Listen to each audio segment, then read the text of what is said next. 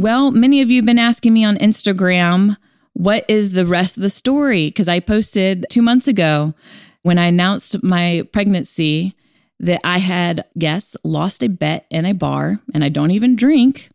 And here I am nine months later with a baby. So you've been asking more of the details. In the words of Paul Harvey, here's the rest of the story. Hi, I'm Cissie Graham Lynch. Welcome to Fearless, helping you have a fearless faith in a compromising culture.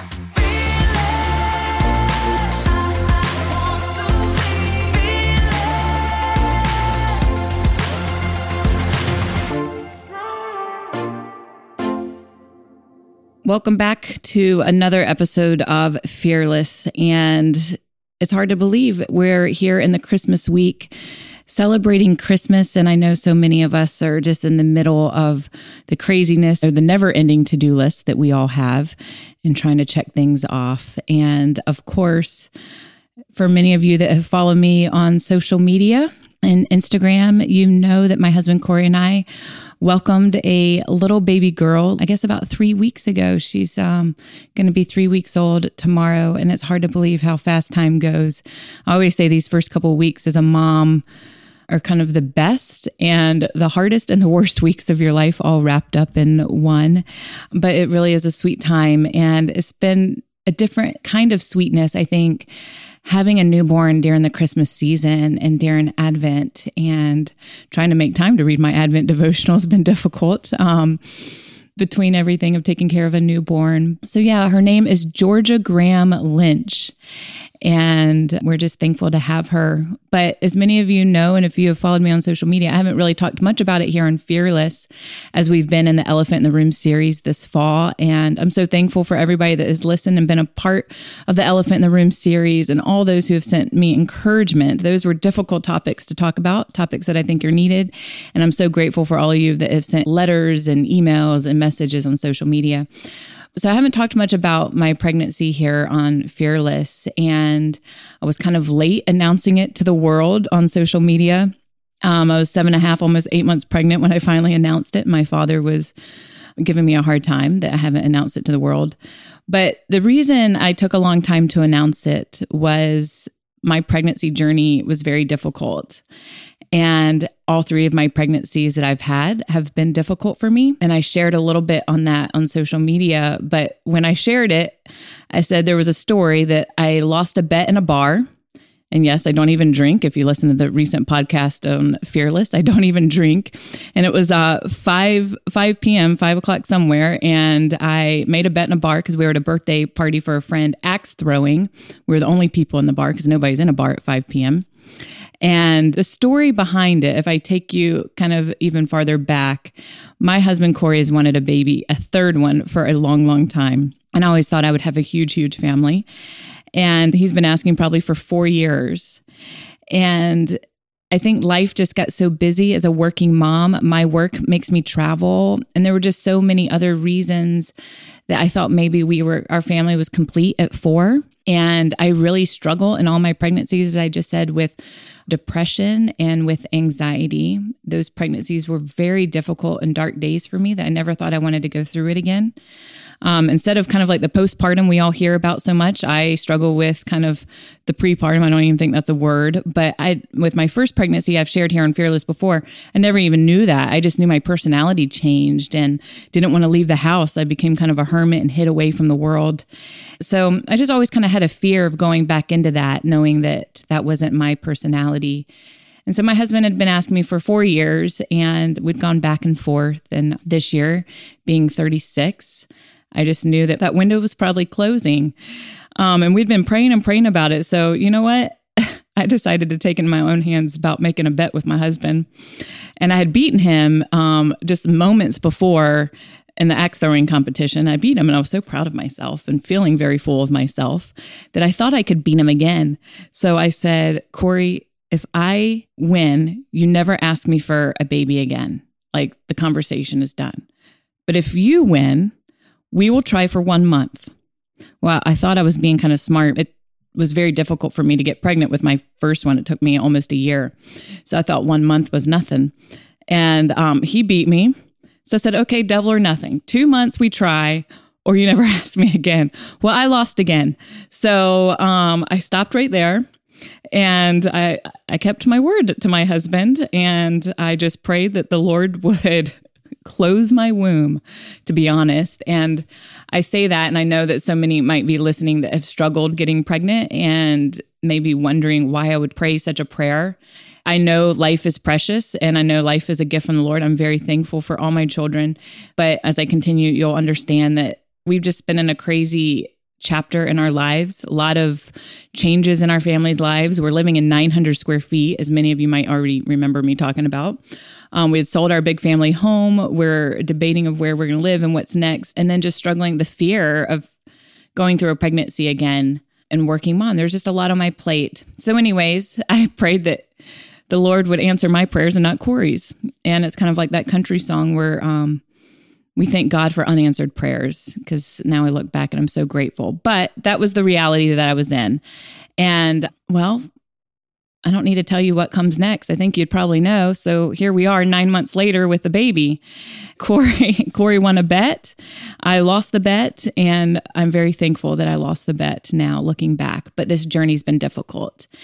And there was one point this year you know, that I kept it hidden. It's very difficult for me to kind of share that news. Every time I would talk about it, I would cry. My little nine year old daughter would ask me, Mom, why is it every time you talk about the baby, you you cry? And um, that was a difficult moment because I hated that she saw her mom sad and I hate the word depressed and anxiety because I think those are words that are overused in our society sometimes. And those aren't words that I would normally describe my own personality. And it's very difficult when I'm pregnant that I don't feel myself. So when you don't feel yourself and nobody can understand um, what you go through, the darkness that you go through, it's very lonely. My husband didn't understand it. My family didn't understand it. But you know who does and who walks through the darkness with us is God. And I had to surrender it every day to Him because it's not like I just woke up one day and it was okay, it was gone. I just, every day, I had to surrender that feeling to him when I would wake up in the morning. But there was one point this year that I was on the floor in my shower and I was crying uncontrollably. I was like in a fetal position and couldn't get myself up off the floor because I was just angry with God. And I know that sounds so, so terrible to say, to people. Um, but like I said, there's a lot of other life circumstances that are on my plate and that we're facing and making big decisions. And our year has been crazy. If you remember, Corey was gone for four and a half months working in Alaska. So we only saw him twice the whole summer. And then when he did come back, we were facing a hurricane where our whole town was wiped off the map and just so many other things. And I'm so thankful I do have a husband that is awesome and very patient with me, even those moments he might think I'm a little bit crazy with all the tears and the emotions he's had to deal with this year. But um, I was just angry with him in that moment of the feelings that I had. I'd always prayed if I got pregnant again that the Lord would help me enjoy it and know what a precious gift pregnancy was. He didn't answer that prayer either because I hated every moment of it. And you just feel guilty for hating such a wonderful gift of pregnancy and women's bodies of being able to give life and carry a baby for nine months. And so I, w- I would be angry with myself. I would be upset with God. I was upset with my husband. I was just kind of upset with the world. And those were just feelings I couldn't control. And for people that have never struggled with anxiety, depression, it doesn't make sense to you because before I had my first child, I didn't understand those terms. And nobody can walk it through with you. And so sometimes if you're listening to me, you might say, well, wow, she's just a hormonal pregnant woman. But it was really a darkness that overcame me in those nine months. And so in that moment, you know, the irony of it all was not lost on me because in that moment, God just like tapped on my heart while I was in the shower. And he just said, Cissie, he just reminded me of Mary, the mother of Jesus, who I've spoken on many times. Um, I've written about her, I have spoken about her, and just saying, You've always challenged women during those unexpected moments in life when your life is turned upside down, when your life is rocked in ways that you didn't expect it. You've always challenged women as Mary did, to say, Lord, I am your servant, to trust him wholeheartedly. And of course, he's talking to me and he said, You're to trust me wholeheartedly, Cissie. Are you my servant? Are you going to surrender and have a peace and, you know, commit this child to me and know that I know what's best? And it was just like kind of like rocked me in that moment. I kind of like sat up, I wiped away the tears, and I said, Lord, as Mary did when, you know, fear struck her, and the angel said, Fear not. And, you know, I think of all those moments and those thoughts that might have rushed through her mind when the angel told her she was going to have a child, God's child. And what Joseph would say, what was the world going to say to her? What was her parents' reactions going to be? Would Joseph leave her? Would she be, you know, stoned to death, kicked out of the family? All the fear that might have um, flooded her heart and her soul. But her response was so beautiful. Her response was so simple to God. And she said, I am the Lord's servant. Your will be done. And he was basically asking me, Are you my servant? You've said those words a thousand times, Cissie. Are you my servant? So I just said, Lord, I'm your servant. Your will be done. And I can't say in that moment, you know, I was able to take a deep breath and wipe away the tears and trust the Lord. But that doesn't mean the daily challenges didn't go away. For nine months, it was a darkness, even up to the moment I gave birth, you know, and going to the hospital again with the third baby. I'm crying, saying, Corey, I'm not ready for this. And I'm so thankful the moment they put my children in my arms, all the depression and anxiety goes away. I just have that prepartum instead of the postpartum. But there's many times life is unexpected and we have an unexpected life path that takes a turn.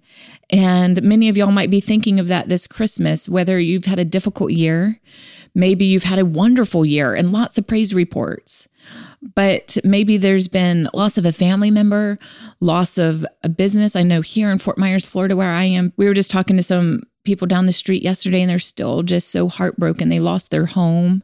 They're devastated. Many of people here in my town have lost their businesses.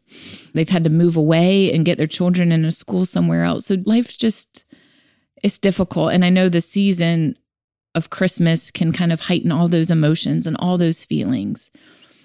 But the Christmas season for me this year has taken on a whole different meaning.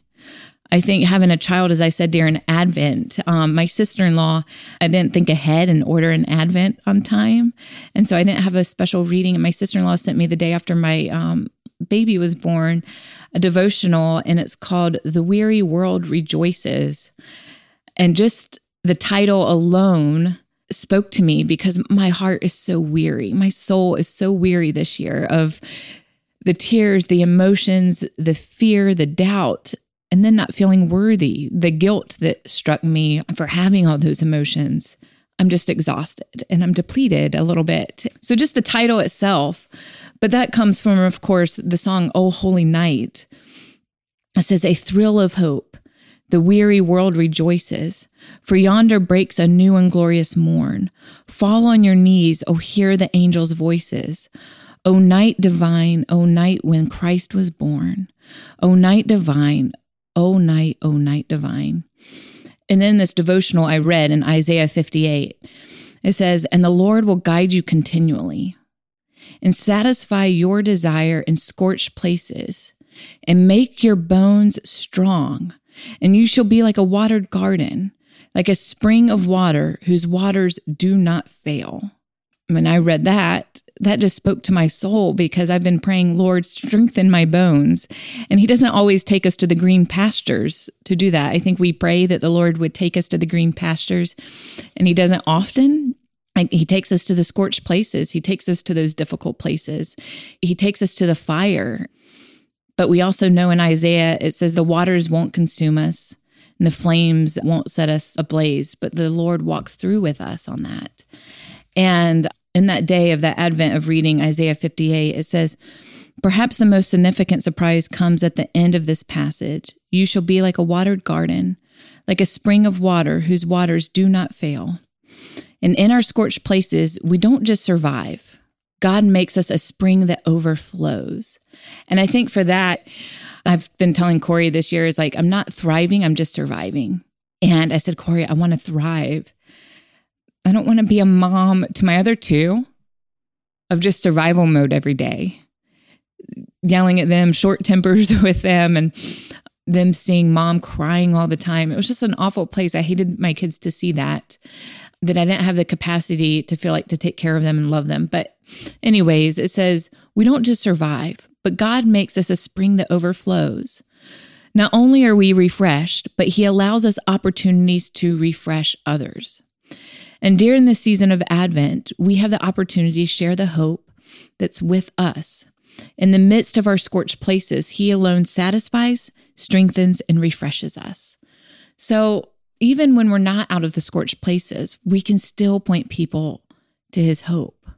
We, with our grace, with our hope in Him, and that's where I remember the doctor one time, and that's a whole nother story of during this difficult pregnancy, another unanswered prayer.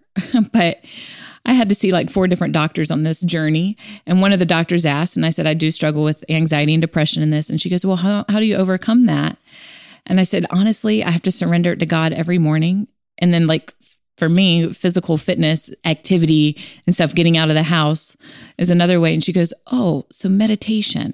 And I said, Well, not quite. I don't call it meditation. You know, the world doesn't understand it. But it was like a constant surrender that even in those moments, I had the hope. I knew the right answers. You know, I've grown up in ministry my whole life. I've walked this journey with other moms. I knew the right answers.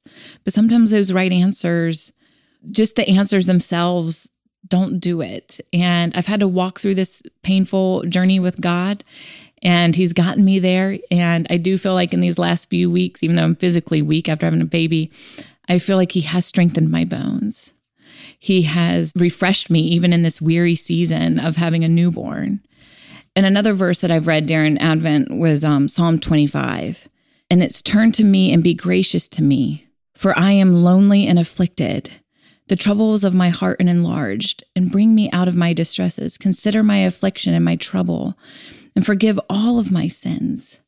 I think that was just like such a prayer of mine over and over this year is Lord, like I'm afflicted and I need your ear to be inclined to me. And there were days I felt like his ear was not inclined to me, that he was silent. And I just remember my grandfather always saying, in those moments where you feel like God is not near, he's often the closest.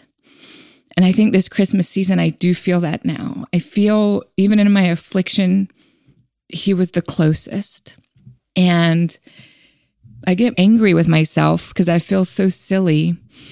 But it's been a hard season and a time that I felt God was silent. And then I would ask him, like, Lord, forgive me, forgive me for all of my feelings and all of my sins. But it also says, Consider how many are my foes and with what violent hatred they hate me. Oh, guard my soul and deliver me. Let me not be put to shame, for I take refuge in you. And I want that to be a reminder of people when you're feeling that you're in a pit and you cannot get out. That sometimes it's just an act of obedience to feel that. You're not always going to feel the feelings. You're not always going to feel the emotions of a spiritual high. But for me, it was a commitment out of obedience to meet with him, to talk with him, to open up my Bible. I can be honest, there were days I did not feel like opening up my Bible but it's out of obedience because when it's out of obedience, he will meet you. And it's not always in the morning. You're not always going to flip to the right page and it's going to speak to you like sometimes you hear. There were days that I was like, okay, well, I just read that and that didn't mean anything to me, Lord. And I would cry out, like, I need to hear from you. But I am now at the perfect timing of Advent. And my sister in law, when I was um, in the hospital, you know, she had known just the pain I was walking through this year. And she's been very gracious and encouraging me and walking with me. And she sent me the Christmas song, Breath of Heaven, and the version of Amy Grant. And we all know it, we've all heard it a hundred times. But to me, it just took a whole different meaning. And I think that could be to any mother, to any parent, that God has given us children to raise in a world. And right now, we might have a lot of fear in the world that we're living in, politically, economically, the things that we're facing every day when we look on the news. It can be a fearful time, especially if you're raising children. You don't have to be raising children to live in a fearful time, but that's another one for mine is like, what kind of world are they going to grow up in? I grew up in a wonderful world, but what are they going to grow up in? And the rumors of war and, you know, economies crashing, you know, whatever it could be in the future. Will they lose their religious freedom here in our nation? All these doubts can rush a mother's mind. But in the song Breath of Heaven, it is taken on a whole new meaning. And I wish I could sing it for you. I wish I had the talent to sing it right here on the podcast for you, but I'll save you that. So I would encourage you when we're done with the podcast, go and listen to Amy Grant's Breath of Heaven. But it says, Holy Father, you have come and chosen me now to carry your son. Well, of course, I'm not carrying his son, but he's chosen me now to carry this baby. And I am waiting in a silent prayer and that's been mine. I've had silent prayers. I couldn't tell the world my struggles. They've been silent. so many times I would hide my tears. I remember my grandmother saying, sometimes we have to silently pray and silently cry. I don't need to take all my tears to my husband all the time. And I would just lie in bed and I would silently pray. And it says, I am frightened by the load I bear. And I was frightened. I'm frightened as a mom for my feelings and you know, I was frightened that maybe those feelings wouldn't go away this time once I held my baby. What if they continued? But the song continues and says, In a world as cold as stone, must I walk this path alone? And of course, there are many times that I felt so alone. But we know the correct answer. And the song continues to say, Be with me now, be with me now. The breath of heaven, hold me together. Breath of heaven, lighten my darkness. Pour over me your holiness. For you are holy, breath of heaven. Help me be strong, help me be strong. Help me be strong and help me. Breath of heaven, hold me together. Lighten my darkness, pour over me your holiness, for you are holy. Breath of heaven, hold me together. Maybe you need God to hold you together because the pieces seem to be falling apart. But that is our hope that God sent his son, Jesus, the light of the world, even in our darkness, that we can trust in that light, that we know God can be trusted even in our darkest moments and our struggles. God can be trusted. And that's what I did know that the whole time. And I want to be on in all this feelings I've had, my doubt was never in God. And it's okay to be angry with him. It's okay to take our feelings to him. It's okay but I want you to know never to doubt him. And I never doubted God. I never doubted that he's going to have a plan for this baby. And no matter what you're facing this holiday season, I pray that if it's struggles or praise reports, I pray maybe your prayer is, Lord, help me be strong and hold me together and lighten my darkness, for he is holy and we can trust in his holiness.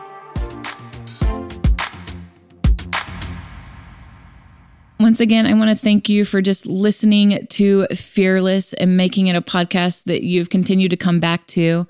I encourage you to subscribe to Fearless. You can go to my website, cissiegrahamlynch.com and catch up on all the episodes that you might have missed, especially the Elephant in the Room series. I'm going to be honest, I don't know exactly what date I'm going to come back with Fearless uh, in January, February. I might just enjoy sitting here holding my my baby girl a little bit longer because I know once I start work, work will continue to be there. But if you subscribe, we'll keep you updated on when the next episode of Fearless will come. I want to thank you all who have encouraged me, who have sent me notes. I have read them. I might not have been able to respond to all of them, but I'm so thankful that you've been a part of the Fearless family. I hope you and your loved ones have a very Merry Christmas. Thank you for being part of the Fearless family, helping you have a fearless faith and a compromising culture.